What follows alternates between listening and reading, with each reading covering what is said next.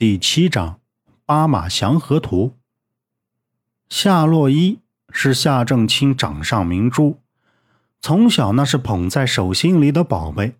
自十年前他母亲去世，就像变了一个人，再也不是那个娇生惯养的夏洛伊了。洛伊，确定是那幅画吗？杨木把茶桌上的东西都推到了一边，腾出一个空地来。伸手接过夏洛伊怀中的画卷盒，打开，把画卷铺展开来，一幅长大约八十厘米、宽四十厘米的帛画就呈现在了他们的面前。周震两步上前，吃惊地看着桌子上的那幅帛画。帛画上面一匹匹栩栩如生的骏马，从左到右一共八匹，每一匹都形态各异，经过后期的修补。堪称是完美，但是随后杨木的一句话，使得站在旁边的两人更是惊讶的看向他。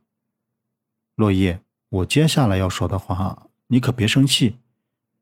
杨木右手轻轻抚摸着画卷的表面，这幅画很有可能是幅赝品画，虽然不管是画质、颜色都和真的一模一样，但是右手指向。从左面数第三匹马到，这里，这个马头的方向是偏的。夏洛伊表情更是吃惊，站在杨木所处的位置看了又看，这有什么问题？在来之前他已经找人看过了，说没有问题的。杨木，别开玩笑，这怎么可能？我已经找人鉴定过了，确定是韩干的真迹呀。不，落叶。杨木说的对，这幅可能真的是赝品，仿造的太完美了。下午我们找人再看一下吧。周震目光盯着那八马祥和图杨木所说的位置，端详了片刻，赞同道：“夏洛伊脸色越发的难看。你们不能随便一指就是赝品画了呀。再说，我是真的找人验过了的。洛叶，你找的谁？”周震默默的瞅着夏洛伊，问道：“孙文龙啊，鉴宝专家。”“呃，什么？孙文龙？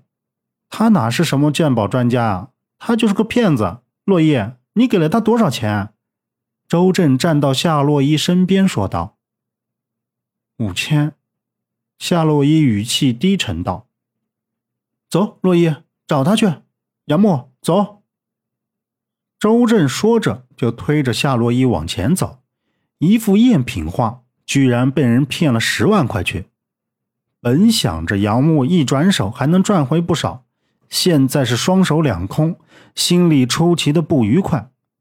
再说，这些钱是父亲准备给自己今年大学毕业后读研用的，如何向父亲交代？夏洛伊心里气愤的难过着，转过身。那双水灵灵的大眼睛瞅着眼前这俩兄弟。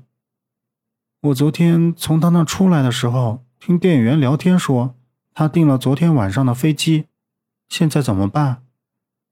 洛伊，卖画的人呢？在哪儿？杨木也看着夏洛伊，夏洛伊的脸色瞬间变了。卖画的那人是个外地人，和他把画拿到孙大龙那鉴定完，他就走了。不过有电话。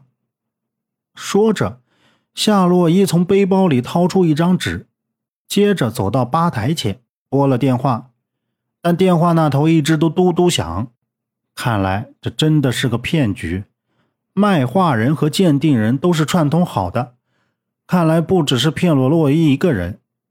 杨木早已看出了夏洛伊的痛处，他当然知道那些钱是夏叔这些年多么不容易挣来的。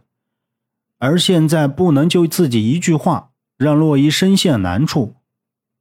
洛伊，放心，我会在夏叔回来之前把你的学费补上的。学费？哦，杨木，你小子，我就说你哪来这么多钱可以拿到这幅画？洛伊啊，你就是对他太好了。杨木就你现在这样，拿什么补给洛伊？现在只能想办法找到真正的巴马祥和图了。周震一脸嫌弃的看着那般淡定的杨木，《八马祥和图》是唐代著名画家韩干的著作。据说这幅画中八匹骏马汇聚了龙马精神，若收藏此画者，定如飞龙腾马，步步高升，财运亨通，是现代很多有钱人都想收为己有的收藏品。杨木五年前和周震一起去潘家园闲逛时，在最东南角一个叫镇宝堂的店里看到的这八马祥和图，当时就挂在店里一进门口最醒目的地方。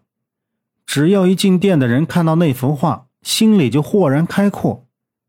不管他们俩当时出了多少钱，那守店的老头说什么也不出手。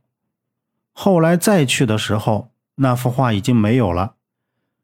周震从那时起就一直巡查此画的下落。本集播讲完毕，感谢您的收听。